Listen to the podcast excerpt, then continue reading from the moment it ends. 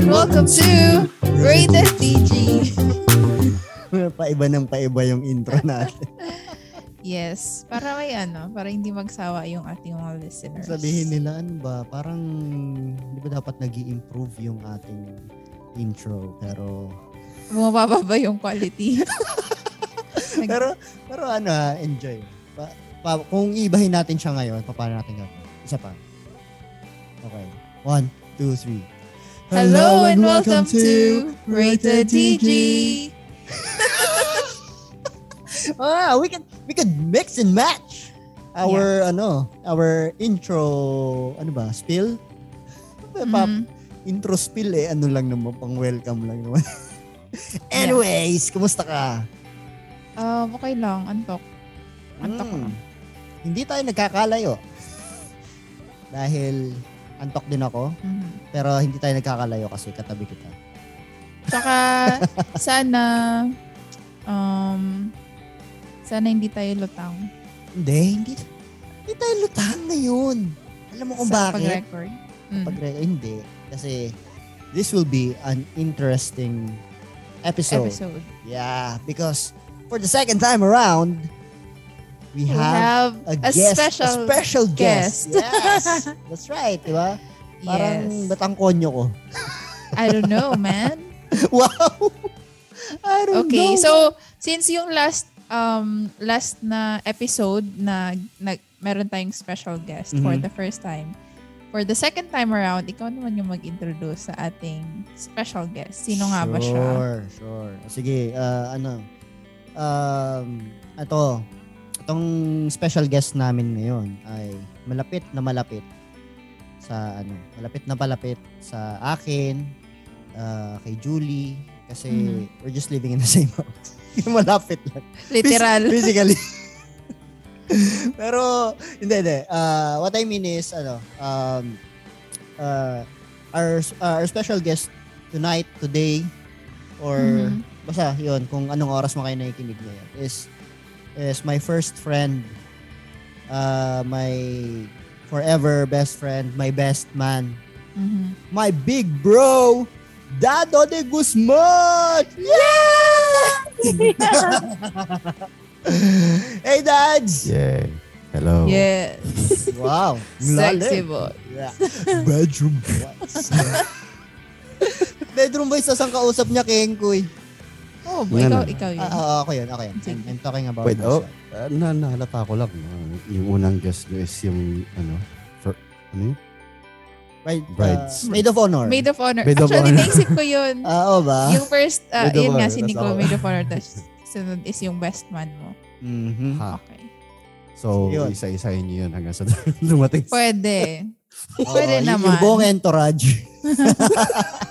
Sila na muna. Tapos sunod, kasi may interviewin tayo, part din nung kasal natin. Pero, uh, uh. isa siya sa mga supplier. So, lahat pa natin i-interviewin. Oo, oh, kasi ano talaga to, uh, wedding review. Wedding review. Mm-hmm. Ah, so, the whole podcast is, uh, just, the whole podcast is just revolving around your wedding. Mm-hmm. Teka lang, plot teka twist. Lang, teka lang, nag-nose-bleed ako. Ah. Plot twist. Ay, kailangan okay. ba Tagalog? Hindi, eh, hindi. Kahit ano. Naman. You can do, we can do konyo. Yeah. uh, you know, we could, we could mix and match the languages and, you know, mga local languages. Sorry. Huwag nang ipilit. Baka mag-cringe na yung mga... Uh, baka yung mga nakikinig, biglang i-stop yung ano, yung, mm-hmm. yung Spotify walang nila. Kwenta, walang kwento tong episode. Kala ko ba, kala ko ba special tong episode? Bakit mm-hmm. parang pawala ng pawala sa huli? Pero anyways... Uh, since we have a special guest, eh, mm. yun, uh, we will be talking about uh, more on his uh, turf, you know, Dado's, uh, ano ba, uh, more on skill and, mm. you know, kung, kung ano yung ano, kung ano yung specialty niya uh, pagdating sa mga bagay-bagay. Mm-hmm. So yun, um, since I know him, uh, I know Dado. Uh, bata pa lang kami, bata pa lang kami, magkapatid na kami. Mm-hmm. So, syempre. So kilala ko na siya.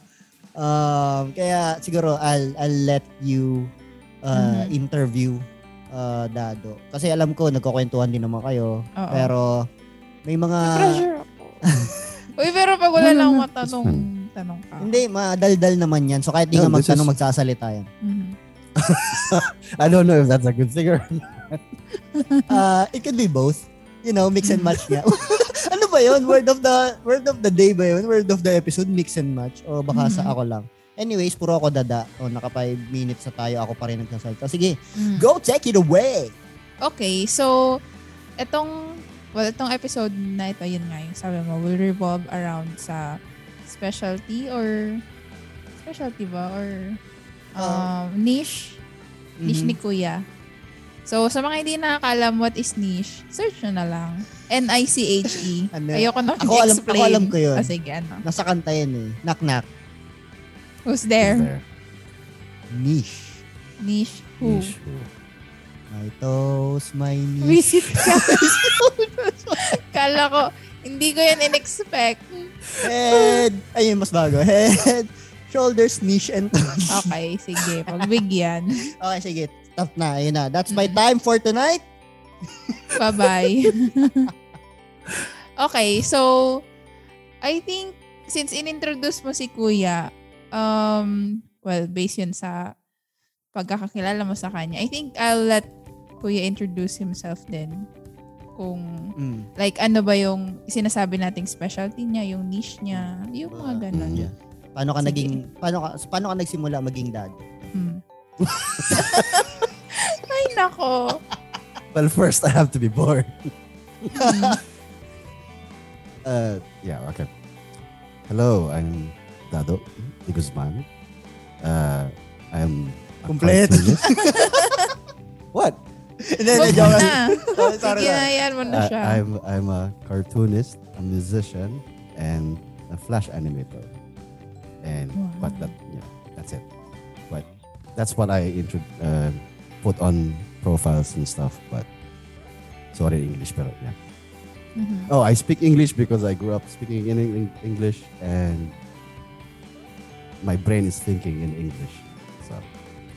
Wow, sana all. Okay lang 'yon para ano ma- ma-pressure din kami. Mm-hmm. Saka sabihin naman ng mga ano, ng mga listeners, eh, wow, ano to ah, may uh, may, ano? May something new. Muk- mukhang ano, mukhang may intelligent, may intelligent na. For once. Na, na, tu- tunog lang, tunog. Okay. Salamin lang. Yes. Okay lang. Seryoso agad. Yes, hindi, um, yeah, that's okay lang. Siguro ang first kong tanong sa interview to, sa interviewing to is, how young were you when you first learned na talagang more on artistic side talaga yung mga gusto mong gawin? Like, di ba, mag- mag- nag-drawing ka and um, uh, as far, ay, sa mga hindi din nakaalam na listeners, si Kuya din is drummer, di ba? Musician. Eh, na-mention na pala na. Uh, musician. Yes. Pero, yeah, yeah. ano ba? Sige, mamaya natuloy yun. Pero, how young yeah. were you when you learned na, ah, gusto ko tong pag, pag-drawing-drawing, ganyan? I honestly don't know. Pero, I I think mm, pretty young. I'm, I'm guessing about five Four to five, something, or older, a little bit older. Mm-hmm. Um, kasi, um, I think I've been, pag nakakita ko ng cartoon sa T V, tapos, yun, sabi ni, na, sabi ni nanay, um, pinapanood, pag English mm-hmm. pinapanood, naintindihan ko, tapos tumatawa ko, tapos hindi na, hindi na i-get si nanay kung ba't ako natatawa. Mm-hmm. Tapos, um, I got into comics, I think, when I saw some, sa S M, I think, or I don't know. Tapos, uh, may, actually, yung mga funny comics pa before. Yeah. Tapos, mm-hmm. I really got into it. Like, ang, ang well, I, uh, before, I wanted to be a penciler sa Marvel. Mga ganun, Marvel D C. Sa mm-hmm. comics. Um, ano ba yun? Tapos, sorry. Uh, um, pencilers are, di ba pag, when, nagdodrawing ng comics, there's a penciler and basically, yun nga, gamit nila pencil and mm-hmm. they basically draw a page. Tapos wala pa yung mga ano, pencils lang siya. Tapos meron pa silang inker. And inker will work closely dun sa penciler. Tapos the penciler would, medyo mas ano yung process nila.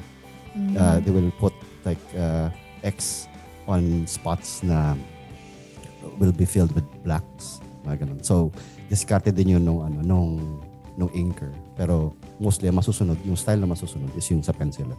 Tapos may colorist. Mga ganun. Ah, so... so okay. Hmm? Parang ano lang siya, na-imagine ko, like yung sa factory, di ba? May iba-ibang, like ito yung taga, mm-hmm. taga, um, hugas, kunyari. Basta, kunyari sa factory, ano ba? Sa factory. Kunyari, taga-cut ng ano, taga-cut ng yes, hotdog. Yes, yes, yes. So yeah. Parang may ganun na, ano, yes, yes, na process. Have, iba-ibang specialty, okay. Yes, lahat sila, lahat sila may roles. Pero mm-hmm. sa ano kasi, what makes, the penciler is basically the, kind of the, one of the stars of the show. Kasi mm-hmm. yung style niya yung masusunod. Mm-hmm. Pero depende rin yung sa inker kasi kung masyado malayo yung style ng inker, ano, parang medyo nag-iiba yung tsura. Pero that gives it, kaya nga may, ano, supposedly may, um, maganda, dapat maganda yung communication ng dalawa. Mm-hmm. Tapos the color, the color, the colorist um, will either, I think may communication naman siguro lahat. Kasi di pa, I've, I've never worked on Uh, on that uh, industry. So I don't mm-hmm. know how the process is. Anyway, uh, that's what I wanted to be before. But then I encountered this comic strip, comic book sa kapitbahay. Yeah, mm-hmm. It's called Pugad Baboy. And I was like, ha, this is funny. This is in just, just four strips, four, four panels. Tapos mas madali siya. In, in a sense, mas madali siya kasi I just have to draw four panels. And there's always a joke at the end of each panel. Mm-hmm. Or, and vice versa, something like that. Tapos, wala, ganun lang siya. Puro lang siya, ano, uh, one panel is a setup, second panel is uh, uh, some uh, con- uh, conflict or something uh, something interesting. And then, uh, minsan tatlong panel lang, yan, punchline, sunod, yung pinakahoy. Tapos, yun, either nakakatawa siya or hindi, pero it has this big art overarching uh, continuity or story in a, in a, in a way. Tapos, I'm like, parang mas gusto ko ganito kasi siya lang ang naisip ko nun when I was a kid was parang ganito na lang yung gusto ko kasi ako na yung mag-iisip ng story, ako pa madodrawing. Mm-hmm. Wala na akong, parang I can do whatever I want. So I think after that, hindi na ako nag-try mag-penciler.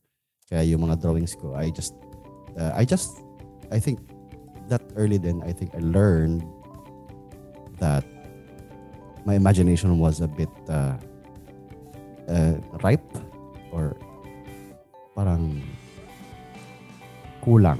So, I, kasi nasanay ako because I'm studying to be a, yeah, a penciler. Mm-hmm. I always copied different mm-hmm. drawings from stuff from notebooks, from oh. comics, yeah. Tapos, I realized na kailangan, I needed to make my own characters. Um, draw originally, in a sense. So, ayun, I never stopped. Mm-hmm. Parang doon na ano na parang, oh, I need to make stuff on my own and not rely on what I saw. Pero, yun, it helped din naman na copying is almost always the first thing you learn. And through copying, you find a, fill up your creative bank. Mm-hmm. So, mas marami ka. Kasi, oo nga naman, wala, wala kang magagawang bago if wala kang pinagkukunan ng, ng ideas. So, mm-hmm. ayun, sorry. Mahaba. Okay, okay. okay lang. Uh, yun, may ano ko, may question ako. So, nung, nung na-realize mo na nag-ano ka na, na gusto mo nang mag-comics, uh, may nagawa ka bang comics nung mga panahon na yan? I mean, nung nag-decide ka na you'll make your own stories, mm. you'll make your own characters, may nagawa ka ba dati? Yeah. Pero I ano don't... Yung pinaka, ano yung pinakauna? I don't remember. I don't remember kung ano siya. Basta alam ko, it's just a joke and most of the time, it's uh, something na nangyayari sa atin and I make it, I draw, I just draw it. Mm-hmm. Kasi may naalala ko, mm-hmm. may naalala no, no. ko nung ano, nung bata pa tayo. Uh, mm-hmm. yung ano mo yung character mo na aso, aso ata siya tapos yung kasama niya yung mommy ah uh, yeah that's mommy mm, na mommy nanay na mommy na, na, na, na, na, na, na, na, na, no no no mommy mommy mommy hindi okay, yung, hindi mommy ah Mommy. Mommy. Mommy. Mommy Mumu. That was, that was, I made that when I was around grade five siguro. So medyo mas may malay na ako na. Oo. Mm-hmm. Tapos, yeah, that was Money and Wolf. Yeah, of course I remember that. Pero before that, I think I have Arvin. Do you remember that? Arvin? That's what, the character? Yes. Yeah, tapos, it's basically based, based on yung sa kapit, sa neighbor natin, si Arvin. Tapos tayo lang din yung mga nabigyan. Mm. Oo, naalala ko yun. Kalbo yung character mo. Yeah, yeah, yeah. Mm. So before, basically, yung Money and Wolf, yung pinaka, hindi naman successful, pero yung talagang may continuity siya kasi I drew it on a sketch pad and with the intention of making it look like it's a comic book. Ah, well, mm-hmm. Pugad Baboy. Pugad, Pugad Baboy-ish.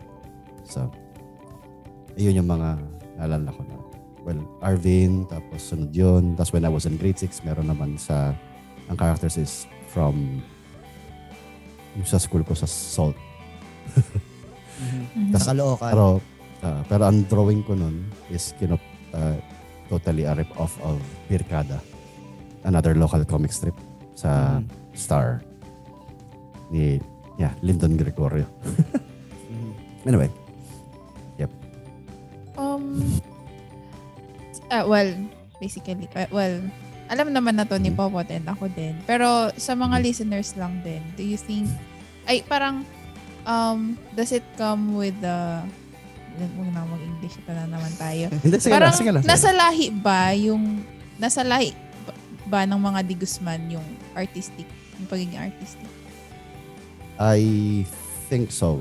And it's mm-hmm. mostly, it's both sides actually. The the mm-hmm. father side and the mother side. Kasi sa mother side, halos lahat ng kapatid nanay are painters. Mm-hmm. So, si Tito Joseph, Tito Jose, mm-hmm. Tapina. Si, yeah. Nagpe-painted si Tita. Mm-hmm. Yep. Halos lahat ng brushes ko dati is galing kay Tita Pina. Mm-hmm. Hindi mo alam? Hindi. Hindi ko alam. Yeah, so ay, ako din actually nagulat din ako. Kasi la, nung, when, dati nung bisita pa kami sa convent ni Tita, yung, mm-hmm. yung parang may school yun for kids. Mm-hmm. Yung mga nakapaint doon, siya nagpaint. Mm-hmm. Yep. So, it, it does run in the family. I guess mm-hmm. the father's side is si tatay din kasi mahilig mag-drawing pero it's it's more on draft drafting. Mm-hmm. So there's drafts draftsmanship in there which is apparently important sa comics. So I guess yun, kaya may parang I get the ano, uh, best of both worlds with mm-hmm. being born from those two families. And I, oh, music I'm musically din. It's fine, it's fine. Musically mm-hmm. din I guess sa father side mostly I guess. Kasi di ba parang nakwento nyo nun, um, Couples for Christ, ay, well, di ba nagbabanda ba sila na may tatay? Uh, music ministry. Music, music ministry. Mm-hmm. Yes, yes. And yes. Nagigitara si tatay. Uh, sinanay. Sinanay. Sinanay nagigitara. Yes. Tapos, ay, di ba? Vocals. Mm-hmm. Wait, hindi pa kasi ata nakita ni Julie si nanay mag-gitara. Hindi pa. Hindi pa. Nanay can play guitar really well pero hindi siya marunong mag-gitara without looking at a, uh, a note. Music sheet, yeah. Uh-huh. Chord, music sheet, yes. Mm-hmm. I don't know why. Si tatay naman, kaya mag-gitara kahit wala yun. Mm-hmm. So, di ba, inter- interesting kasi kayong magkakapatid, well, kayong apat, di ba, including Pate and Brian, malamang, nag- marunong kayo mag-gitara lahat, di ba? Kasi sure nagbanda kayo. F- feeling ko marunong si Pato. Mm-hmm. Pero konti lang. Hindi, wala lang practice. Uh, I, hindi ko alam kung marunong siya mag-gitara pero bass, yeah. Tapos ang style yeah. mo, kuya, is marinig mo lang yung note. Nakukuha mo na yung kung paano din siya tugtugin. Kung ano yung chord. Yeah. Oo. Tapos um, si... Uh, mm-hmm. Tapos no, si Popot no, no. naman, same kay nanay na need may kumakakodigo. Mm-hmm. Diba? Mm-hmm. Yep. So right. na-mix, parang na-mix din nga yung ano, kung saan kayo nagmana no? How how to play instruments, ganun. I guess. Although what I have is isn't uh, perfect pitch, kasi perfect pitch apparently when I made the research about it, uh, it's basically like, kunyari, may sinabi kayo note like, ah, G, as I can hum it agad and it's G. Ako kasi, mm-hmm. I need to look for it pa. So pag, when I, pag napapakapa kayo ng songs, so, mm-hmm. kasakapain ko siya, um, just listen to it. Um, it's more of, I'm guessing where it's going next. Pero since I've been doing it for so long, mas madali nang i-guess yung sunod na ano, kasi nga, almost every music has the same pattern. Almost. Lalo na yung mga typical ones. So, it makes it a little bit easier. Mm-hmm. Nosebleed. Ngayon, no, no, um, ngayon lang. I, ako nga kanina pa eh. Hindi, I mean, nosebleed in a sense na when it comes yun nga sa mga music stuff. Kasi nga, um, I tried to learn how to play a guitar pero hindi siya natuloy. So, well, kumakanta-kanta ako pero yun din ang isa sa frustration ko na. Sample nga. Huwag na. Sample. Sample. Huwag na. Ay. Hindi, yun na nga. Anyway. Uh, Dads, uh, since napag-usapan yes. na natin yung pagiging musically inclined mo and then yung pagkahilig mo sa sa art or visual art, um, ano ba sa tingin mo yung ano, yung mas matimbang sa'yo? Is it music? Is it drawing? Or is it any other art form pa? Aside from those? Uh, yeah, that question is ano, a little bit hard kasi it's basically asking like, who's your favorite person? Diba? Like, or who do you love most in your family? That's uh, that's a bit uh, it's mm-hmm. a bit uh, hard to answer kasi I uh, love them both kasi if not, I only excel at, at one. Mm-hmm. Diba? So you're saying you're, you excel at both? Um, I think I'm hindi naman, it's basically I'd like to think that I'm decent at both. Hindi siya magaling pareho. Ano lang, uh, um, tawag din, um, jack of all trades, I guess. Um, master of none. Mm-hmm. Yung like wala kang specialty, I guess. I, I don't know kasi because yung interests ko kasi is it's always changing. So, like for example, sa instruments, bakit, uh, diba, supposedly, ang una ko natutunan was guitar, and it was, I was doing power chords, and I didn't even know why I was doing power chords. Mm-hmm. But then, pag tumututog tayo, sa drums ako. Mm-hmm. Diba? Mm-hmm. Tapos, um, we were starting to, yun nga, to play in the band, and sabi ko nga, ano, kailangan, you know, I found out na may bass guitar. Na, that's an important Uh, part sa band. So I was I tried to listen to it when we were young. We were growing up and identify what exactly a bass uh, a bass does sa music. So mm-hmm. nung nagets ko na kaka-cover ni natin nila Ate Bibe na ano na oh this could be yun nga ano ako is ikaw this could be your your role like um kasi I I didn't like it na ano kasi ayoko na hindi ka included sa ginagawa ko kasi I'm pretty sure na-enjoy mo din siya. And mahilig ka rin sa music. So, so hindi ko naman siya, parang I learned it by accident. And by, in, by being interested lang, I think. That's it. Mm. Um, Speaking of involvement pala. Eh, sige, sige na. Sige, na. ah, sige ako natuloy. So, wala, habang nag, sumasagot ka kanina, kuya, na-catch yung attention ko doon sa sinabi mo na, di ba yung famous quote na Jack of all trades is uh, Jack of Jack of all trades but master of none. Mm-hmm. So yes. May napanood kasi akong video sa TikTok. Um mm-hmm. ayun na napaka-interesting niya kasi may mga sinabi siya doon ng mga different uh, sayings na misunderstood. So kasi mm-hmm. di ba uh, um, parang kahit ako pagkakaintindi ko noon is it's sort of parang Um, yung connotation na pag madami kang alam, parang pangit siya kasi wala kang ang master na isa. Wala kang expertise na isa lang na kumbaga, expert ka dito. Well, dami mo kasing alam eh, so wala kang napag-focusan. Pero, ang complete, sinearch ko sa Google kani-kanina lang, yung complete um, saying na yun kasi minention na yun dun sa TikTok pero hindi ko na maalala. So, yung complete, mm. ano daw kasi, yung full phrase na saying is, a jack of all trades is a master of none, but oftentimes better than a master of one. So, oh, with that, that being said, yung complete saying na yun, okay, um, being a jack of all trades means you're not a master of, uh, you're is a master of none nga. But, of course, mas okay pa din yun kesa sa isa lang yung alam mo sa buhay. Diba? So, parang na-appreciate ko na, oh nga, pa, bakit natin, bakit natin, ano, um, bakit natin binibigyan ng negative connotation kung madami kang alam sa buhay? Eh, tama nga naman, mas okay yun na madami kang alam kesa sa isang tao na isa lang yung alam. Parang yun, yun yung, yun yung na-appreciate ko dun sa napanood ko. Kaya I think, yun din. Gusto ko lang sabihin siguro sa mga ibang di din nakakaalam na yun pala yung full phrase niya. Na yun, parang appreciate every other uh, talents or um, niche that you know. Kasi 'di ba, at least you had the chance to learn that in your lifetime, yeah. Parang gano'n. Yun yeah. lang, share ko lang. Hindi, basically kasi it's from uh, I think as human beings we're supposed to, to grow.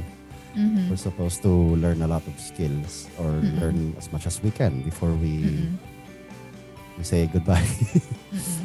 I don't know, I think that's it. Like uh, otherwise, wala naman din masama maging content with one one stuff. Pero I'm pretty mm-hmm. sure as human beings, we don't do that. Kasi lagi tayong parang sa pagkain na nagsasawa tayo sa pag yun lang ang botahe. Mm-hmm. Diba? Correct. Mm. Tsaka, um, ewan ko kung sinasabotahe ko tong saying na to. Kasi na-mention to ng isa, isa sa client ko na um, we don't stop learning um, mm-hmm. hanggang buhay pa tayo. So, yeah. the moment na we stop learning, it's either we are dead or, you know, we don't have the will mm. to live. Parang ganun. Mm. Ang dami kong char. Yeah, that's fine. It's fine. Mm. Although, ako personally, may ano ako sa learning. Like, I'm always scared to learn something new na hindi ako confident i-ano, pursue. Like, mag-animation ako. Nung nakita ko siya, I'm like, I just wanted to quit. Bakit? Because it's intimidating when I saw it. I thought we were just, it, it was simple, but it wasn't. Mm-hmm. So, it's basically like, oh, this is an art-related job. But then when I saw how it's supposed to be done, I am not. I, I started doubting if I can actually learn this stuff. Mm-hmm. Kasi it's it became more technical. I thought I was just gonna draw. And ang alam ko lang is to draw. Mm-hmm. And it was super technical. I, I think you've seen me work. So yes. Grabe. Seeing all of that for the first time and like those many layers in the program and stuff. So I'm like, oh my God. I mm-hmm. wanted to quit. Tsaka siguro ano lang, to give everyone a perspective and even myself. Mm-hmm. Um... Ang five seconds, sabihin natin, ang five second na si five seconds na scene sa isang animation, gaano mo na siya, eh parang ilang oras or araw yung kailangan mong gugulin para makagawa ng five seconds worth na scene? Uh, there's no, uh, it depends. Uh-huh. Because uh, in my experience, I've received like, a, wala, wala pa siyang one second and ang na, masyado siyang ma-action. Ang dami nangyayari. Mm. Kasi it's like, it's supposed to be like a blink, and, blink of an eye thing. Pero wala pa siyang one second, pero ang dami kong kailangan gawin. And it, it took me what? Two days? Mm-hmm. So, grabe. It depends. No, it depends sa scene. Kasi pwede naman may isang five second scene na wala ibang ginawa, kundi gumanong ganun lang. Mag, uh, mag, uh, mag, mm-hmm. Nag-uusap parang lang nag-uusap naman. lang. Uh, that's easier. Like, you can do it like less than an hour. Depends. Sabagay, depends. So it's it depends on the scene. Okay. And I think uh, in, in my experience na nagkaroon din ng ibang scene yung mga friends ko na gano'n na wala pang one second. They were like, lalala ko lang kasi nahihirapan sila doon sa scene na yun at hindi pa nila kikitain yun kasi wala pang one second. Kasi grabe, you need one no? second. Yeah, yeah, yeah. You need one second for it to be money, I think. I don't know if I'm butchering it, but yeah, Kasi one second is basically, uh, I forgot. I forgot kung magkano. Mm-hmm. I didn't really pay attention on how much uh, we got paid. Okay. So, I think uh, in the later part, i-ano yeah, natin, sure. i-tackle natin yung ano, yung sa about um how artists Anime. are being paid o anim- animators. Ah, sure, sure. Na- na-cut sure, off ko kasi kanina si Popot yung involvement. Ano ba yung ano mo dapat? Sure, sure, sure, sa involvement sure. Kasi na-share kanina ni, ano, ni Dado na yun, para nung na-discover niya yung pagbe-bass, eh, yun yung nakita niya parang, oh, ito pwede itong gawin ni Popot. So, mm. we could be in a band. We could play together. So, yun. Kasi bata pa lang kami, ano, um, kung ano yung ginagawa ni Kuya. Kung ano yung ginagawa ni Kuya. Gusto niya, parang lagi kami magkasama doon. So, kapag mm-hmm. nagdo-drawing siya, usually nagdo-drawing din ako. Uh, kumbaga parang, pag may kinokopya siya, kailangan kopyahin ko din. That that same drawing, kukopyahin ko rin siya. Ganun, ganun yung bonding namin dati. Tapos, parang everyday, kailangan may idodrawing kami. Mm-hmm. Tapos, we compare sino yung mas magaling, sino yung mas ano. Yun yung need ng improvement. Siyempre, ako yung lagi nandun sa need for improvement. May naalala akong kwento nyo eh, na gusto kong ikwento nyo dito sa podcast. Alin yung yan? Nagkulay ka. Ay, si, si Dado magkwento. No? Oh, sige. Yung guest natin. Yung guest natin kasi sawa na yung mga listeners sa boses ko. So, ikaw. Mm-hmm. Okay, so I, I I think we were making a comic kami dalawa ni Popot. Um, I forgot what it's about. Mm-hmm. But, but, Uh, all I can remember from it was there was a scene, there was a a page where kasi supposedly ata kikidlat. So parang kumidlat, tapos yun yung pinaka-importanteng detail na naalala ko is kumidlat. Mm-hmm. Sabi ko, oh sige, tapos ako sa page na to. Binigay ko kay Popot. Tapos kinulaan ni Popot. Tapos I went on to draw the next page. And then, pati ko, pag-check ko, bibigay ko na, tapos ka na yung page na ginagawa ko, pag-check ko doon sa kinulayan ni Popot. I saw na parang, wait, bakit, bakit, bakit pink yung kidlat? Tapos? Tapos, sabi, sabi niya, ha, kidlat pa yan? Akala ko crack yan sa wall. Kaya, pin, inano ko lang, kasi pink din yung wall, sas, inano ko na lang, akala ko may crack yung wall. Sabi ko, kaya ko nga nilagyan ng kabroom. Kasi kidlat yan. Tapos, ano na nangyari? Tapos, sabi ko, eh, I was a kid. So, I'm like, oh, ako na nga, ako na nga lang magkukulay. Wag, wag, wag ka na nga. so, so, basically, I got uh, fired from being a colorist. At the age of ano? At the age of, ano ba yun? Seven? I don't know. I don't know. Kasi I, I was I was a kid, pero you know, I, I, it's it's a story. It's definitely a story, but now I'm thinking about it. It's both funny and a bit, I don't know. Sa- I'm a bit sad because I did that, but yeah, I'm, I was a kid. That's, Why I guess are you sad? Ko din, because I shouldn't have done that. If anything, in-explain ko lang na maayos. Hindi ko siya dapat finire. I could have just made no no no quote unquote fire. Yeah, it's it's it's a bit much. Like um, kasi as kids we often then. Uh, fought a lot through uh, yung trivial things, mga walang kakwenta-kwentang bagay, sobrang petty. Yun nga kasi ano ko yung drama- dramatic, mm-hmm. emotional. Uh, yun, that's, um, anyway, I guess um, ngayon na iniisip ko siya, I, it kinda made me realize na maybe I should have done better at drawing it. So hindi siya nagpumukhang ding-ding na may crack. Diba? Otherwise, nakula, nakulayan yun ni Popot na yung kidlat would look like a, a kidlat. Hindi siya, ano. Tas, at the same, basta basically, it kinda taught me to be a better cartoonist, I guess. Pero, Pero to, to be fair, ah, kulang din kasi yung color pencils. That's, yun pala that's also, yun. That's also true. Kasi yung mga true. ano lang yun, yung mga mumurahin na mo, color pencils. Kasi dapat ano, ang kidlat is yellow. Tama ba? Yeah, yellow yeah. or... Yeah, pwede, pwede. Yellow or blue, I think. Yeah. Pero, pero syempre, ako, ako din naman. Kung ngayon ko kasi i-analyze yun, pwede kong anuhin na parang, ah, alam ko na yung tamang portrayal of it. Like, yung kumidlat, mm-hmm. dapat dark yung skies para ako makita yung ano. Pero I'm pretty sure, pag, nung bata ako, wala lang. Sa, in my head, it looked great. Mm-hmm. Mm-hmm. That's basically parang, I guess kaya ako inunusip ako kasi parang, I don't want to draw this page again. Mm-hmm. I don't remember finishing that comic ever. So Curious lang ako, since di ba nag-start ka early age pa nga, like mga ele- ewan ko, kinder or elementary, ganyan. May mga nat- natago mo ba yung mga ano mo, artwork? Mm, I'm, I think, ano, konti na lang, pero hindi yung ganun ka-early. Like, um, pinaka nakatago, alam ko na nakatago pa dyan is yung Money and Wolf ko na comic. Like, I can literally pull it out right now sa, ano ko, sa, the, the lagyan. Mm-hmm. Yung mga art stuff ko. Pero syempre, hanapin ko pa. Yeah, kasi, kasi nasa sketchbook, nasa sketchpad siya. So, mm-hmm. yun yung pinaka-luma na comics. To the point na nabasa pa yun ni Hannah, best friend ko. So, yeah. Kasi I think important yung, important yung ganun na ano eh, ganun na, diba, kung may comparison ka ng early works mo.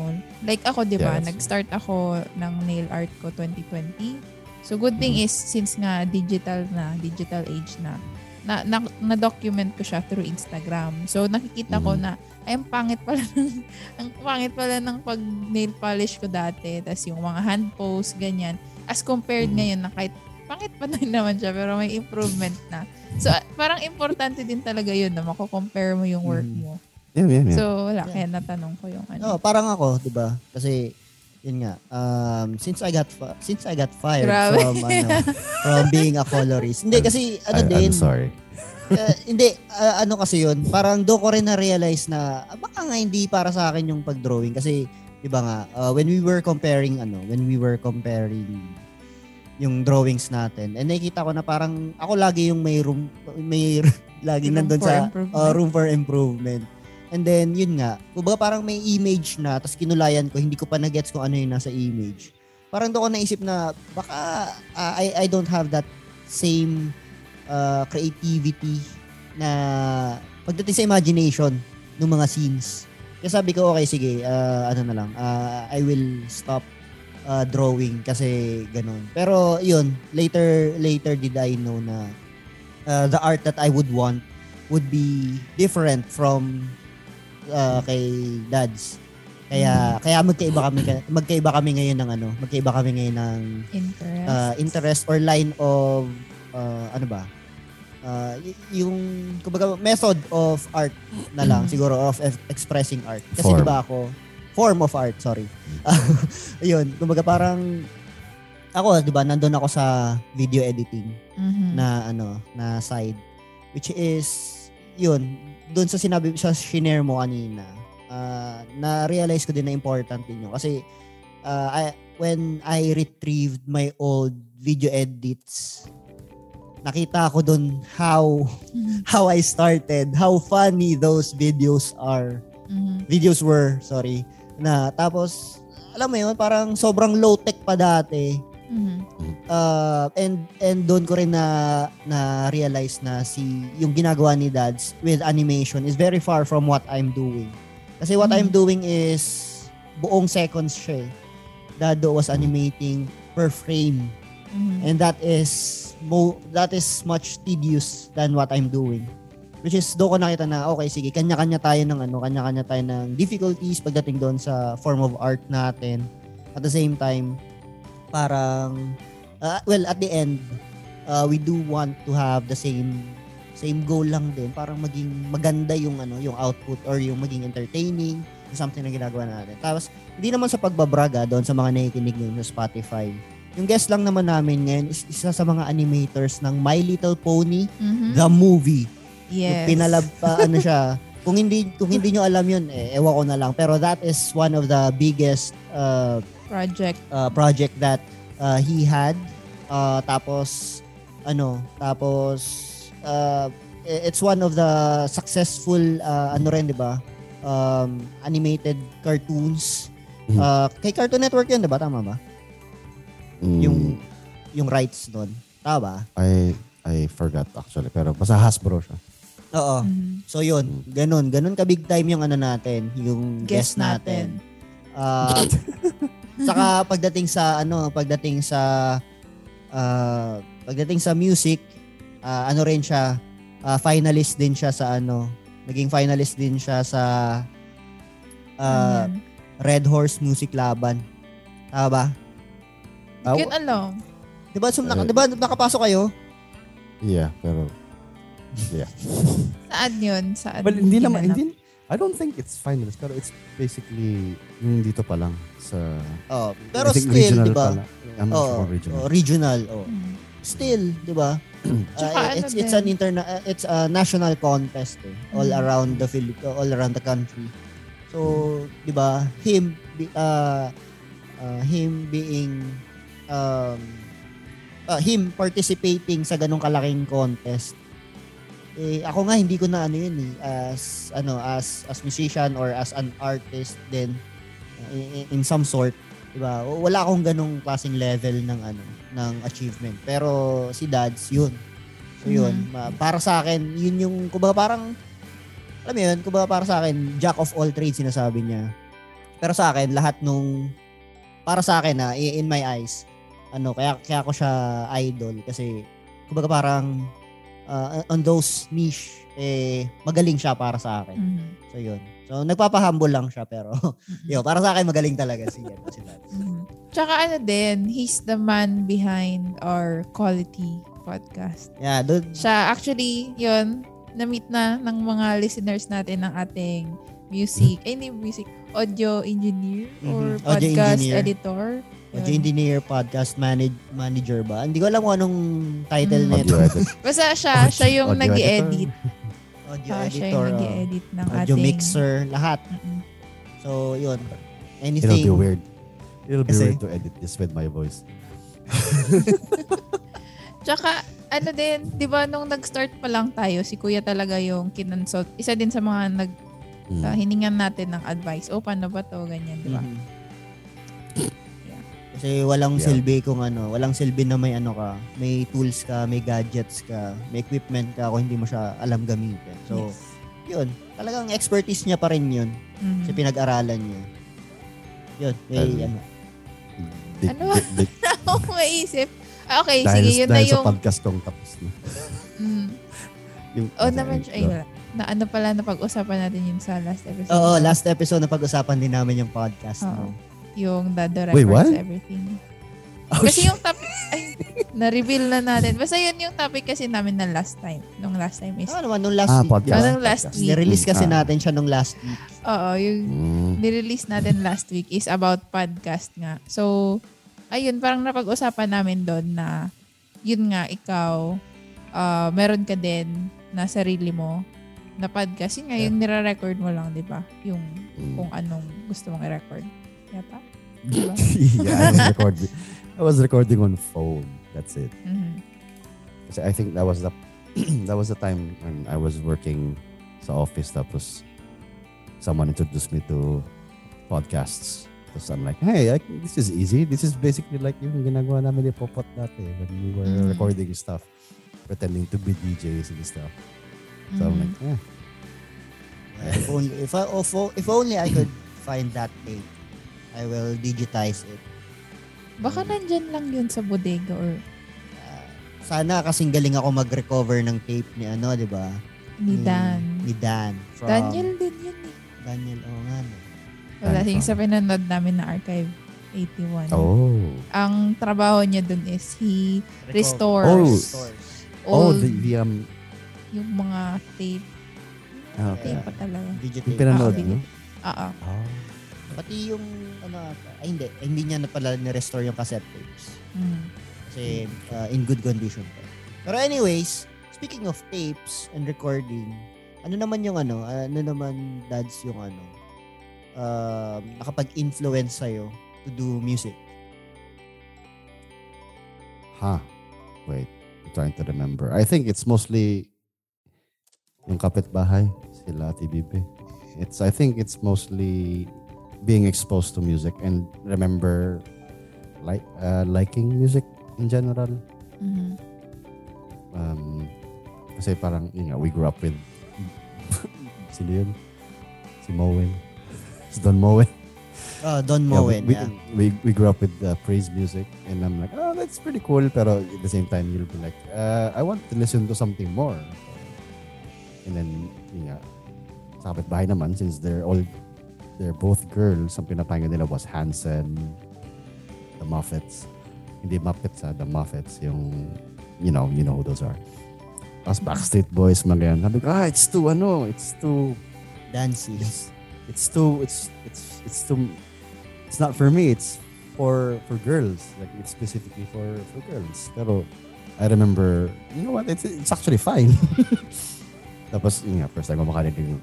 I think it changed when I heard rock music sa school. Mm-hmm. Uh, specifically Green Day, I think. Tapos narinig ko nagbumura. I'm like, holy crap! But that that wasn't my reaction kasi bawal tayo magmura before. Um, I was like, that guy was cursing. Mm-hmm. That was, mm-hmm. Tapos my, the, the, the, the person who owned the tape was like, so? So he, he looked at me like, parang, ano problema mo? Ngayon ka lang nakarinig nagmumura. Mm-hmm. So, eh, nakarinig naman ako pero supposed yan, we grew up thinking na it's a it's a really bad thing and we're not allowed to do that, so I guess we've been sheltered for for that. Ano, tas when I heard it, I'm like, ha! So there's these kinds of music like uh, Green Day, tapos nga nablow na yung mind ko ng Green Day, and then naka, see, I have a classmate yung crush ng bayan, pero no, he was he was really he was nice actually. That's that's why I liked him. I, I idolized him. I, I tried to be like him in a way. Tapos he he was really into good music. Kasi introduced me to ano, to Korn and uh, Rage Against the Machine. Wala na daw. Alam. Na ano na ako. Doon na nag nag expand yung ano. Hindi na ako bumalik sa sa Hanson, sa Mofat. Hindi na ako bumalik kay Don Mowell. Pero, mm-hmm. it's, I think now that I'm older, you know, it's basically, well, hindi mo maiwasan eh. While you're growing up, parang, ah, ito lang yung gusto kong pakinggan. Ito lang yung gusto kong music ko. And nagkaroon ako ng, yeah, Blink one eighty-two is basically that phase na I don't wanna play other music but Blink one eighty-two music. Tapos, mm-hmm. I grew out of it then. Kasi ngayon, uh, uh, I think it changed then when I saw a musician, a drummer, who could play any genre of music. Like, nag-drum siya ng techno, nag-drum siya ng punk, nag-drum siya ng hard rock, nag-drum siya ng uh, Jamaica, nag-drum siya ng re- reggae. I'm like, holy, holy crap. Like, you know what? I'm gonna be like this guy. So, ayun, I guess now, I try to listen to uh, every every music, I guess. Emphasis on try, because sometimes mm, if di mo hindi mo siya trip, hindi mo lang talaga siya trip. Maybe you should give it a, a second listen or a third listen in the future. Sometimes kasi music is a mood. Like before, mahilig din ako sa ano, mga maiingay, mga mga but then eventually hindi. May mas maingay pa dyan, mga grindcore, metal, mga death metal, mga ganun. To the point na may parang sa akin ng C D. I think it was Chimera or something. Kasi hindi ko alam kung na nagpalit na yung track. Kasi it sounds the same. Oo, oh, oh, it sounds the same. So I'm mm-hmm. like, oh, if this whole album is the same song, pinatay ko siya. I know, I'm pretty sure I'm gonna piss off a lot of uh, metal fans, pero I'm... I think music is mostly mm-hmm. preference. And yeah. that should be fine. Yeah. Mm-hmm. May ano ko, may hard, mm-hmm. I think ha- this is a hard question. Sure. So, since di ba na-mention natin or napag-usapan dito throughout the episode na um, yun nga, may alam mo, may mga alam, eh, ba yan? Marunong ka sa mga bagay-bagay like yun nga, mag-drawing, animation, sa music, uh, drums, gitara, and so on and so forth. If you only get to keep one, one aspect,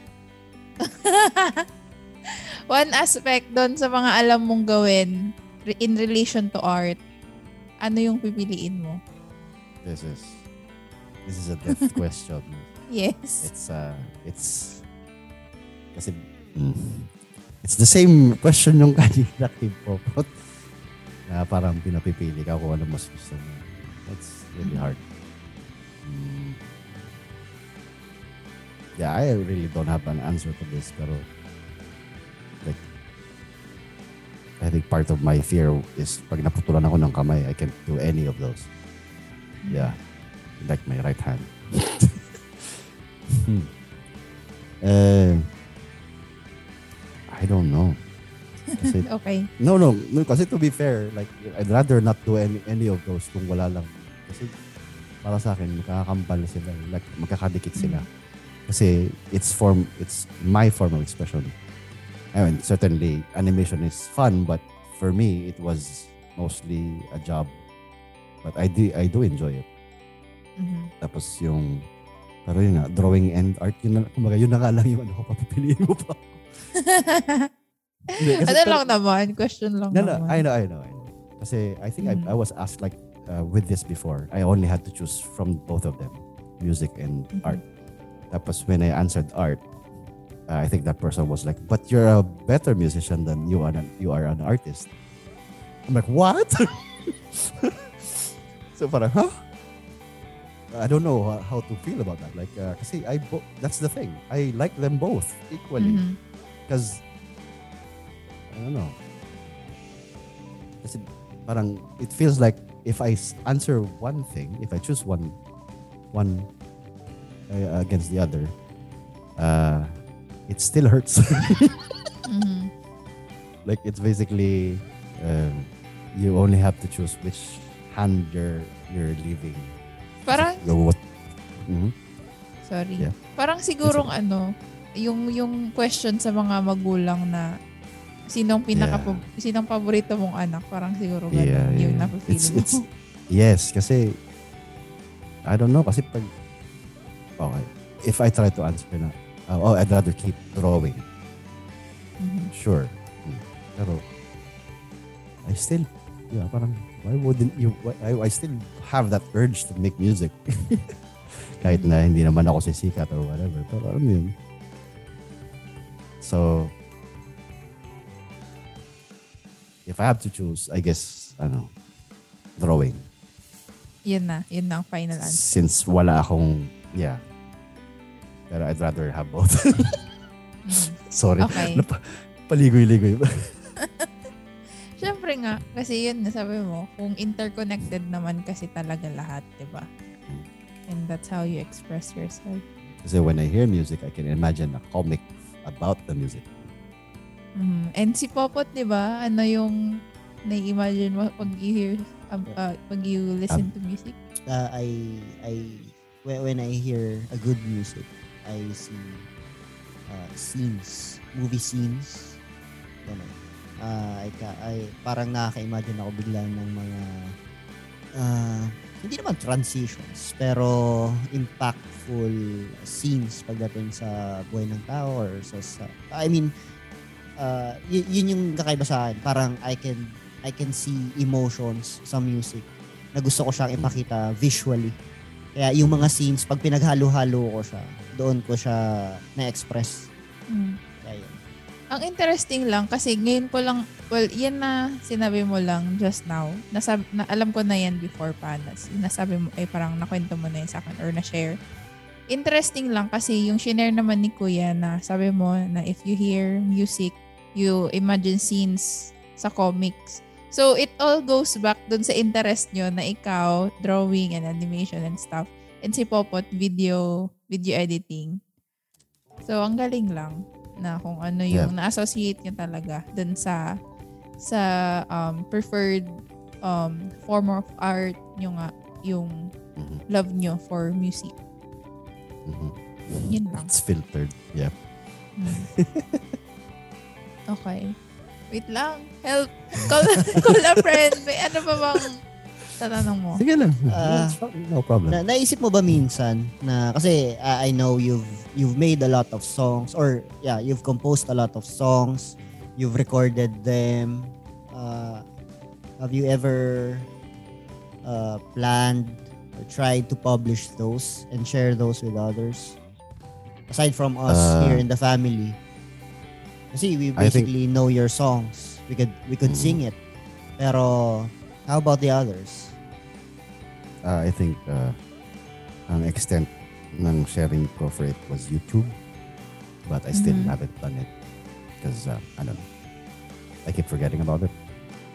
Pero yeah, I think most people that uh, yung mga friends ko din na na-meet online were saying na um, I should put it online or something. Mm-hmm. Tapos, since YouTube is being, you know, difficult, naka, kasi may stuff na sa YouTube like um, someone will copyright claim you kahit hindi naman, kahit sa'yo naman talaga yun. Mga ganong stuff. So, medyo mm-hmm. natakot din ako ng konting yun. Kasi I've I think we talked about it uh, ni Ibrahim because kaya takot din siya mag-share ng music niya sa YouTube kasi baka may copyright claim tas wala na. Parang, but that was my music. Tas some, someone's just stealing it because they're exploiting something that YouTube, uh, yung kalokohan ng YouTube is mm-hmm. defending pa yung ganun mga tao. So, it's too risky. Mm-hmm. Maybe Pero, you should try yung ano, yung sa Thematic, di ba? Yeah. Ah, yeah, yeah. Uh, submit kayo doon ng ano. Naka-copyright doon. Mm. I parang, guess. Kung ikaw yung artist na nag-submit doon, then that's yours. Mm. So, ano ano lang, share lang doon. Dito sponsored or any anything. Hindi pa. Um, sa mga, uh, hindi, hindi pa. Sponsored. Pero so, uh, doon sa mga ano, na na-mention ko sa Thematic, quick ano lang, Um, site kasi siya na create ng isang YouTuber, si Michelle Fan, na nagkaroon ng experience na kinopyright claim yung video niya sa YouTube. Eh, sikat siya. So, dun siya nag... Parang yun yung naging way para mag-create siya nung company na yun, which is Thematic nga, wherein yung mga independent artists pwedeng mag-submit dun ng mga, mag, ng mga creations nila or music nila. And then, for free, pwedeng gamitin yun ng mga any creators basta in video form gagamitin nila sa videos nila either sa YouTube or kung saan man. Basta ang requirement is i um i-credit, i-credit nila yung song dun sa creator kasi in a way parang mutualism, they benefit each other na may nagamit si video creator and at the same time naki-credit yung ano yung yung um yung producer or yung musician. Mm-hmm. Or yung nag-create ng song. So, yun. Kung ano. Pwede kayo doon, yung mga nakikinig kung um, may bala kayo mag-vlog-vlog. Check, check nyo yung ano, thematic dot com. Mm-hmm. Ayun lang. Thematic. Lang. Thematic. Now. Yeah. Okay. Um, sige. Ito, ito yung isa sa um, hard hard questions pa. Uh, when okay. it comes dun, dyan sa niche mo, kuya.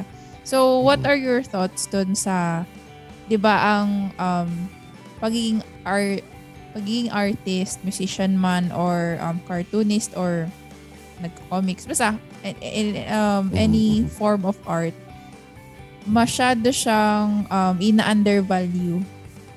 Um, hindi lang sa Pilipinas, pero I think malala sa Pilipinas.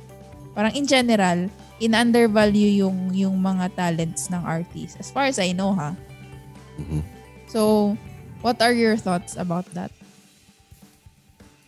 Um, it sucks. Mm-hmm. uh, it's basically, it still has that mentality na you can do it better outside of the country or you will do mm-hmm. better outside of the country because the country doesn't really take art uh, seriously, or rather they do take art, some of it, lalo mm-hmm. na yung mga nag-exhibit and stuff, mga ganon. Pero pagdating sa comics and um, actually matagal ng debate yun eh sa art community, I think, na comics is not art. Mm-hmm. That's that's what uh, the high mga, mga high profile um, people think, na parang it's basically like yung ngayon din kasi video games is, for me personally, I think video games is also a form of art na din. Kasi there are a lot of video games that um, you experience and yun nga, like when I played Journey, uh, I, I naiyak ako when I finished it. So it was a different experience. I know I was playing a video game but it was more, mm-hmm. it's, it's, I've never played something so immersive and I was, I was, I was drawn to it. Like, uh, it's basically like watching a movie, but you're in it. You get mm-hmm. to decide where to go. And when I finished it, I just cried. because it wasn't it was I wasn't sad. It just was mostly just it's something fulfilling afterwards. Kaya kaya ko siya highly recommended na laruin mo, laruin ni Popot kasi, kasi it was an experience. Pero syempre, hindi naman lahat is the same experience with me. And I realized partida pa pala kasi nung nilaro ko yun, um, hindi siya online. So, mm-hmm. iba pa rin yung experience na may kasama ka pala online. So, it's mm-hmm. more it's more about connecting to people without actually talking. So, P S yun, di ba? P S na game. Wala siya sa May, Steam. Meron na. Meron na sa Steam. Oh. Naka-wishlist. Takala siya naka-wishlist, naka-wishlist sa akin. Sige, so, sige. Check na natin yan. Kaya mo yung bill. Anyway, um, yeah, um, that whole debate about art not being taken seriously, I think it depends on the... Well, I think a lot of the stuff sa art is mostly yung mga hindi sinaseryoso is yung mga, for example, sa comics nga, yun nga, comics is mm-hmm. being treated that way ever since, kahit nung way, way back pa. Pero I will not, hindi ko, yung info ko about it is a little bit blurry. Mm-hmm. Uh, so, I guess ang pinakaano ko ngayon is uh, animation. Um, sa business of animation is everyone's expendable. Madali kang palitan. Patay. Grabe ka, takot naman. No, no, no. But, but, well, I've worked on some really, uh, I mean, my first experience in working was in a very, uh, kumbaga sa Japanese is uh, black, uh, a black company. So, mm-hmm. I will not mention their name. I won't give them the satisfaction. Mm-hmm. But, yeah. And yun, I just didn't feel like uh, they treated people right. Kasi nga, mm-hmm. parang they just treated you like a workhorse, work, work horses. Mm-hmm. So, uh, parang doon ko na-realize na parang, ah, may ganito pala. Kasi when I, when I got that job, as much as I'm, I was intimidated, I was mm-hmm. really excited to be working in animation. And I didn't realize that it was gonna be like that. Na I was draw, like for example, I'm just gonna draw on my sketchbook or in my computer. Tapos pagagalitan, mm-hmm. hindi mo pagagalitan, kasuwayin ka. Mm-hmm. I'm like, why? This is, is it? Aren't we artists or something? aren't mm-hmm. we, aren't we supposed to just keep drawing as well? Ganyan. Pero they don't give me enough explanation about it. Pero parang I think they'd rather see you work, which is okay, cool. Pero I wasn't. It's, to be fair, I, I, I was done with my scene and I was just waiting for fix-ups and stuff. Mm-hmm. Oh, fix-ups is uh, when you pass, when you tapos ka sa isang work mo, binasa mo, and let's say tapos mo na lahat ng ng ginawa mong eksena mo, um, then you're just waiting for the director to send it back if there's revisions. Fix-ups mm-hmm. is basically revisions. So, and since wala akong ginagawa, I decided to draw. And napagsabihan ako na. And bawal din matulog. I guess that's kind of understandable in work, mm-hmm. in any in, in any workplaces. Pero yeah, I put someone in an aircon room and uh, a comfy space. I, I'm pretty sure everyone's gonna fall asleep.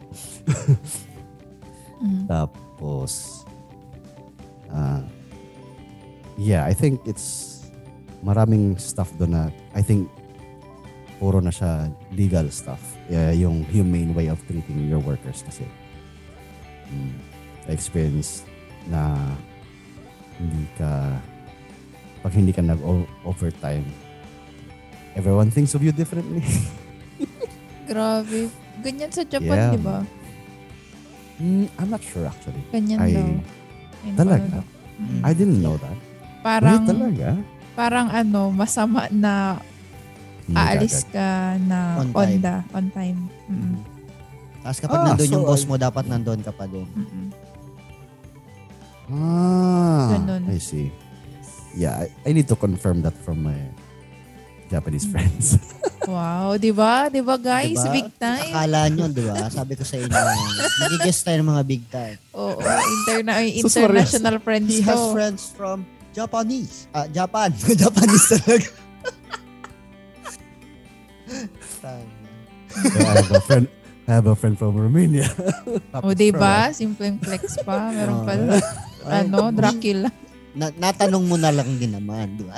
De, joke lang. Mm-hmm. Um, may ano ba? May kasabihan kang sinasabi na um, ano yun yung, yung ano ba yun ni Steve Jobs? Alin? Ikaw na yun. Yung find something that you like. Ah, ano? If, kayo oo. Yun yung kanina ko pa iniisip. Hindi ko kasi na-research eh. Yung, if you find something yun... Tagalog na lang ba? Yung pagkakaintindi mo, oh, synopsis. Ah, uh, o oh, sige. Hindi ko na-English eh kasi hindi ko talaga naalala eh. Pero kapag ka ano daw, pagka ginawa mong trabaho, yung gusto mong gawin is hindi ka na magtatrabaho ulit kailanman sa buhay.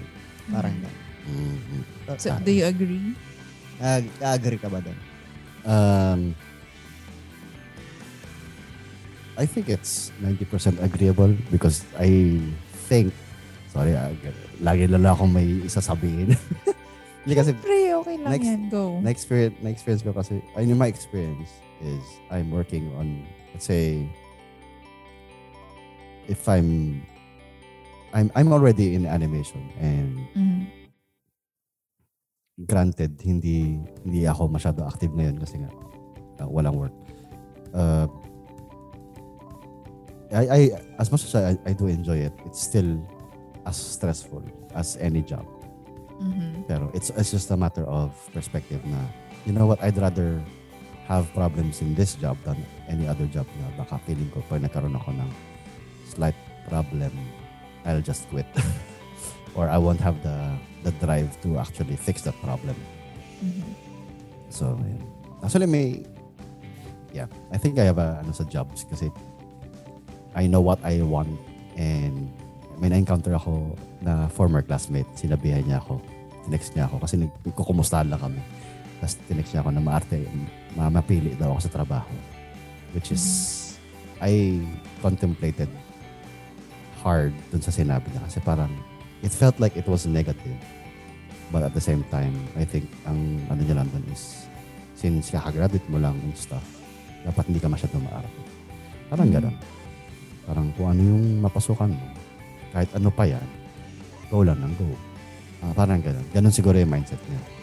So I'm like, but ako kasi, ang ano ko naman sa sarili ko is, if I know that I can't do something properly, and it, I would only bring problems when I try to ano, I wouldn't do it.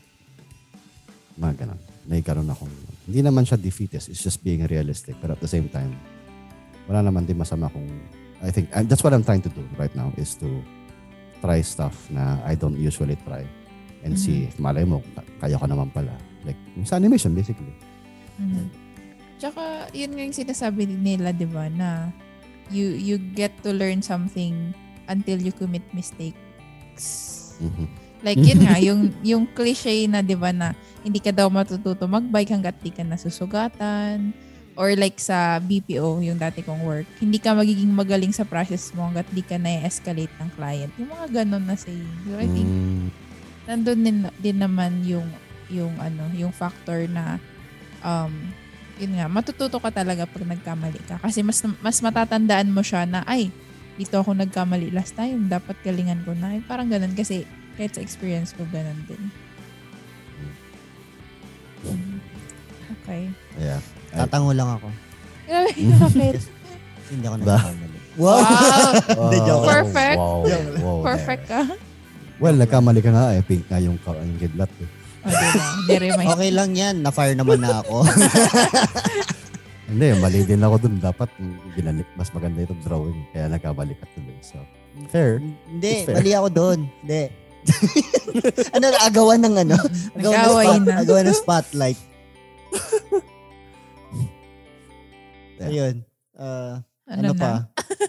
Kasi hindi, na, na-share niya na yung tungkol sa ano, sa pagiging uh, animator niya, sa pagiging artist, comic artist mm-hmm. niya, tapos sa pagiging musician niya.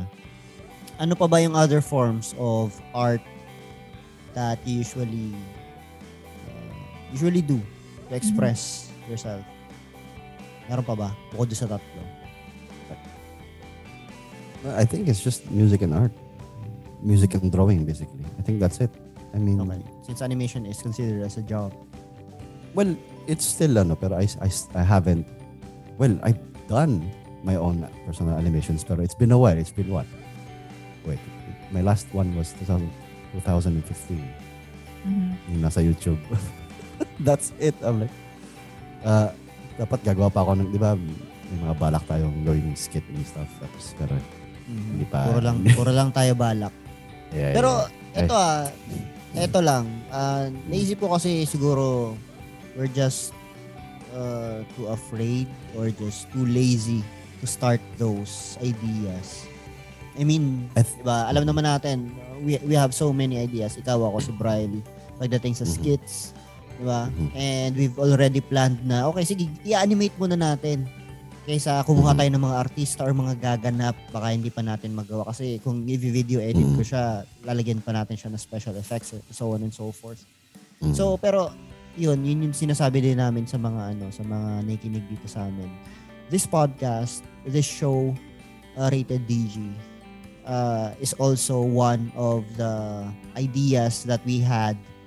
Ano rin to, naging isang matagal na balak din to mm-hmm. until mm-hmm. we we decided to do it just one day na, okay, you know what? We have this idea, we have the equipment we need, we have the knowledge to how to start this, then let's just do it, diba? Kaya kung papakinggan, babalikan yung first episode, gaya nung binanggit ko doon sa last episode natin last week, diba? Yung first episode uh, ng podcast is, kung pinapakinggan siya, very cringy. Diba? Mm. Pero, yun, lit, para sa amin, para oh, sa amin, kasi parang, sabog-sabog yung thoughts ko din. Well, ngayon pwede naman, pero malala nun. Kasi pilot episode siya, pero hindi siya catchy eh, para sa amin. Parang, parang hindi ka ma-hook. Parang, oh, parang, hindi ka, parang may inis lang. Parang may inis ka lang. Kasi kailangan may inis ka lang. Paano pa yung, uh, first and last. Paano pa yung I iba? Think, I think lahat ng podcast, kahit yung napahinga ko, I think first time ko mapahinggan yung Joro ganun, before. Uh, tinignan ko yung first episode nila and they started really awkwardly. It's so mm-hmm. weird. Ngayon, parang nagte-testing um, lang sila nun eh. Testing the waters. Uh, so. uh, Pero yun yung maganda. We took the first step and we took the most uh, difficult, difficult step uh, in actually uh, being a creator, which is mm-hmm. starting. Mm-hmm. So, yun. So yeah. Sana yung ano nyo din, yung plans nyo din is Mm. Oh, ako, 'di ba? Uh, al- alam mo naman, dads. Uh, I've mm. uh, I've dream uh, I've I've dreamt of, you know, hearing our own music sa ano, sa radio Sorry. or, you know, someone singing it kunwari na hindi ko kakilala. That mm. was uh, that was one of my dream. And yun nga, pero 'di ba parang syempre, life happened. Maraming ano, maraming obstacles, maraming ano. Pero right now I'm just thinking maybe maybe they're just uh, they are not obstacles. Maybe there's they they are just reasons for me not to for me or for us not to not to pursue those. Mm-hmm. Kaya yun. Pero wala, uh, naisip ko lang siguro let's meet again, di ba? Pag-meetingan mm-hmm. ulit natin, then let's start. Kasi, para sa akin, I mean... Actually, yung animated skits, madali lang yun. Mm-hmm. In a way. Um, um, Ikaw lang naman may hirapan dun eh, kasi kami magbo-voice act lang naman kami dun. Tsaka yung story yeah. din, syempre. Hindi, ang, ang una talaga nun is yung recording ng process. Mm-hmm. Okay, since may alam na ako sa process ng animation and nakagawa na ako ng sarili kong skit, yung... ano, we can do that. Well, sakto, so, oh, itong ano, itong interview namin sa'yo, i-animate mo to. This is just, this is just one hour and ano, fifteen minutes. fifteen minutes. Ang haba. At tapos yan si Kuya next year pa. Hindi lang next year. So, Two years pa. Kasi di ba ang, anim, ang movie, di ba, usually natapos sila three years, five years. Tapos ilang, ilan na sila na nag-animate. Oh, tip-tip na yun eh. Kahit sabihin ni Kuya na ano, stick lang. Di ba, ali Kuya, ako mag ako mag-color. Full, cir- full circle. I'm gonna get fired twice!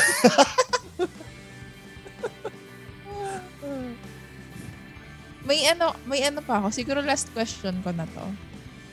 Um, bakit sa tingin mo, Kuya, yung mga katulad mong artist, yung mga creatives, mas mas nakaka-create sila kapag, you know, sad and may pinagdadaanan? ah. Okay. Um, well, it de- I think it depends on the artist, pero kasi sadness is a powerful emotion, just mm-hmm. like anger and stuff. Pero why do you think there's a lot of sad songs in the world? Diba? Karamihan ng songs na maganda or beautiful are mostly sad or something, or I mean, something about an experience na medyo mas malungkot. Kasi it's a powerful emotion, and powerful emotions, I don't know, maybe walang pupuntahan yung emotion, so you do something about it. Just like when I made those songs and I made comics that are sad nga, which is mm-hmm. yeah, I didn't know that it was gonna affect other people in a, or people would relate to it. Mm-hmm. So I think it's a natural reaction to things. Kasi pag masaya ka naman, I think normally kasi pag masaya ang tao, I think they share that happiness with people. Like, uh, mm-hmm. pero pag malungkot ka, most of the time, you try to wallow in it. Or, you know, sinasarili mo lang. And kasi hindi mo alam kung people around you would understand it. Or hindi ka pa ready mag-share. Maganon. Mm-hmm. So, kaya maraming, maraming emo. Oh, ganda nung sagot mo. Oo nga, totoo yun. Maganda ba? Okay, thank Oo. you. Kasi yun nga, pag happy ka, wala kang time nga na to be on your own. Or, oh din mm-hmm. siguro, pero hindi ka masyadong mag-iisip, mag-contemplate sa mga bagay-bagay. Mm-hmm. Unlike pag malungkot ka, ang dami mong naiisip. So yun nga, most of the time siguro, lalo na sa inyong mga creatives, na-channel nyo yun on how you mm-hmm. express yourself into an art form, di ba? Mm-hmm. I mean, I'm not saying na pag masaya ka, I, I'm not saying na just because you're alone doesn't mean you're not happy. Mm-hmm. Kasi that's also a different thing. Pero I think, relating to your question, I think it's just um, madali lang kasi mag-wallow or kainin ng emotion. And then, ayun na, you make something out of it. And I think it's lucky for people to have that, you know, as an outlet. I look at Taylor Swift. Diba, every time mga... she's heartbroken, she Uh-oh. makes hits. So, I don't know. As much as that's that seems funny, it's uh, it's what worked for her, and she's mm-hmm. yeah, she's being she's being honest, and I appreciate that. But ayun. Mm-hmm. Okay. Um, ano pa ba? Wala na akong maisip. No question. Iisip pa siya po. Wala rin, wala rin. Wala na ako may isip eh. I was looking at your face. Akala ko sarili ko kayo. Eto, I think yeah? pang finale na lang. What mm. can be your advice dun sa mga nagsistart pa lang na artists mm. or yun parang dinidiscover pa lang nila kung ano yung niche nila, pero they know in themselves, uh, alam nila, sarili nila na ah, ito yung gusto kong gawin. Gusto kong maging artist. Gusto kong maging musician. Ano siguro yung magiging advice mo dun sa mga ini-explore pa lang nila kung ano yung niche nila? Hmm. Well, I think trust your gut. And mm-hmm. if they find something that they enjoy, just keep at it. Kasi I think at the end of the day, it's all about your happiness. Mm-hmm. And yung eventually kasi pag tumanda na kayo or well, or kung matanda na kayo ngayon, and yeah, it's mostly about yung fulfillment mo sa ginagawa mo. Mm-hmm. Kasi some, a lot of times yan, dami kang iisipin like um, if if you think about kasi fame, if you want to have fame and money and stuff, then you should forget about it because that's not That's not gonna happen. I mean, I'm not thinking uh, negatively. It's mostly, pag ganun yung intention mo, then you might just get disappointed.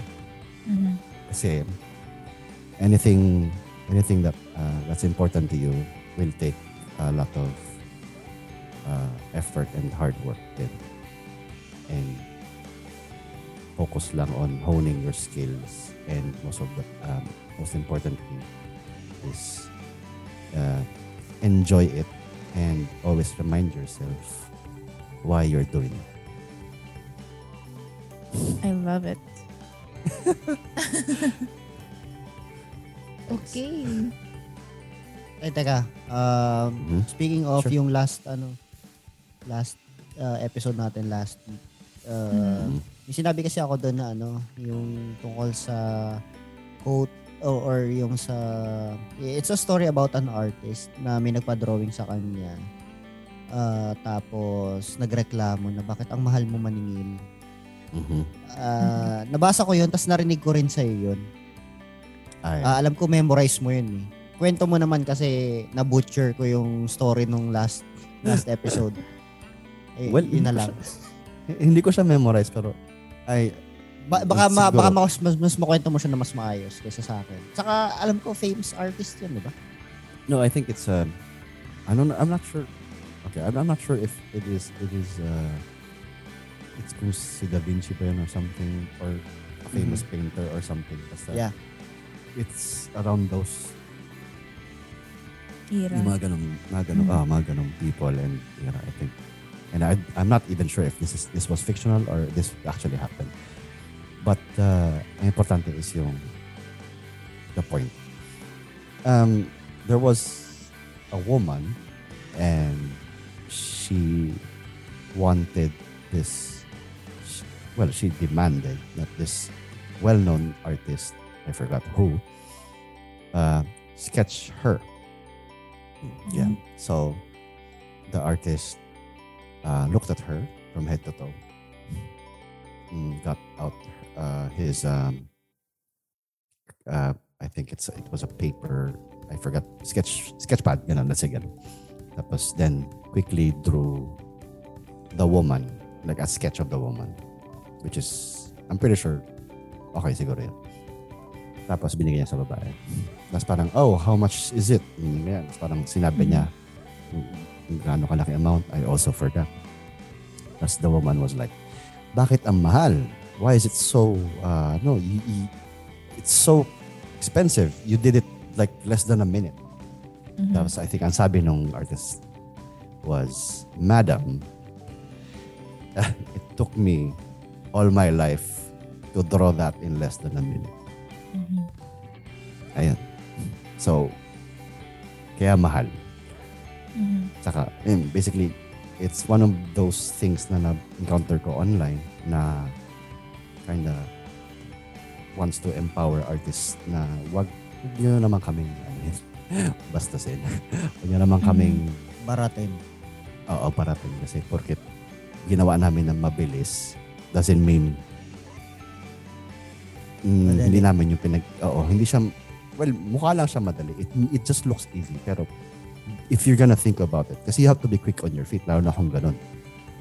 Diba? It's not, ano, it's not an... As, ano, uh, it just looks easy, but it wasn't easy. Kasi when we're... Uh, all artists goes through something like that.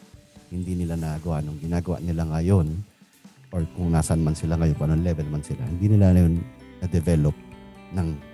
ganun lang, isang araw lang. Hindi yun ganun. Mm-hmm. So, ang binabayaran mo is yung oras na ginugol nila or yung sa buhay nila on that, on their craft. So, always appreciate creative people because hindi yun, hindi siya basta-basta. They just mm-hmm. make it look easy but it's not as easy as you think. And if you think it's easy, then do it yourself. Yeah, very well said. Very well said. Mm-hmm. My brother. Brother. Uh, brother. Brother. You say it very brother. well, brother. Brother. Thank you, uh, thank, thank you, brother. Okay, so ano, uh, for our listeners, uh, baka, ano naman, baka interested sila na makita yung art mo. Saan ba nila pwedeng makita yung art mo? Or baka gusto nilang i-follow ka? mm-hmm. para makita nila yung future art mo, or kung magre-release ka ng music mo online, uh, malalaman nila, di ba? Uh, baka gusto mo i-share yung ano mo, yung kung may, may pages ka ba na pwede nilang masilip. Mm-hmm. Okay. Sige, I'm gonna, I guess I have to share my, or, um, if you wanna see more of my art, and that's where I mostly post my art now because I time to make my internet presence a little bit uh, streamlined. Uh, uh, you can check me out on Instagram. Uh, mm-hmm. Ano nga pala yung I D handle sa Instagram? Diba? Like, at, uh, at at uh, D for Dado. Mm-hmm. D for Dado. At D for Dado. Mm-hmm. And sa Facebook, I have this page that I haven't updated as much, but it's also D for Dado. So, yeah. That's my stuff. I, kung magkaroon man ako music ventures, I don't know, maybe I'll just update it on those sites again. Saka syempre, ipopromote natin yan dito. Oo naman. Yes. Shameless plug. Saka gaya nga ng sinabi namin kay ano, gaya ng sinabi namin doon sa first Uh, guest natin na si Nicole, mm-hmm. isasabihin din namin sa'yo na ano, na this this is not your last ano guesting naman mm-hmm. dito sa show. So, we'll be guesting you din kasi may mga naisip na ulit. May naisip na kami na ano, na pwede pa nating pag-usapan. Nice, uh, nice, and nice. I think will be very, very interesting kasi, you know, us nobodies, nobodies. Mm-hmm. us nobodies, diba? Para, um, ano, ah, uh, Uh, we'd like to explore more of the stories and experiences of other people as well. Mm-hmm. So, yun. May, may naisip na ako. Meron na akong on top of my yes, head yes, yes. na ililista ko na. And nice, nice. Ako, matutuwa ka kapag pinag-usapan natin. Hindi ko yun alam. Sige, share mo mamaya. Uh, share ko mamaya. Pero yun. Uh, um, pati ba ako? Pati ba ako? Oh, ikaw oh, actually oh. yung i-guess namin para sa topic na yun. Oh, okay, okay. okay. Especially for you. Oo, oo, oo. Kasi wala na ako ibang kilalang mm. may, may similar experience na ganun ka-interesting. Pero anyways, um, oh! I have an idea. Alam niya na, alam niya na. Hindi ko pa alam, hindi ko get. Sige, anyway. Sige. Uh, um, okay, so um, po-promote din namin yung aming um, pages. So, it, awesome. We are on Instagram, TikTok, Facebook na hindi active. So, uh, that's at Rated D G Podcast. So, ayun. Alam niyo na yan. Follow us, guys. And yun nga kung ano, message naman kayo. Nagmakaawa. yeah, may mag-message naman yan. Personal nga lang. Oo. Pero yun, we appreciate any kinds and forms of feedback. Sana nga lang walang ano, violent, violent reaction kasi we keep our podcast, you know, clean, um, clean mm-hmm. and um, friendly. Ayun. Yun. Uh, thanks, Dad, sa ano sa pagpa-unlock, yes, pagpayag you. na ano, pagpayag na mag-guest. Thank What's you on? Dahil wala na yung manok. Wala nang maingay, pwede na mag-record. True. Yeah, thanks for having me. Yeah. Yes. Yep. And we will be well. surely to ano, to guest you mm-hmm. ulit. And uh, soon, soon. Sure, sure. Sure thing, right. sure thing. Okay, I guess that's it for today's episode. Thank you everyone for listening. Keep safe and talk to you soon. Bye! Bye.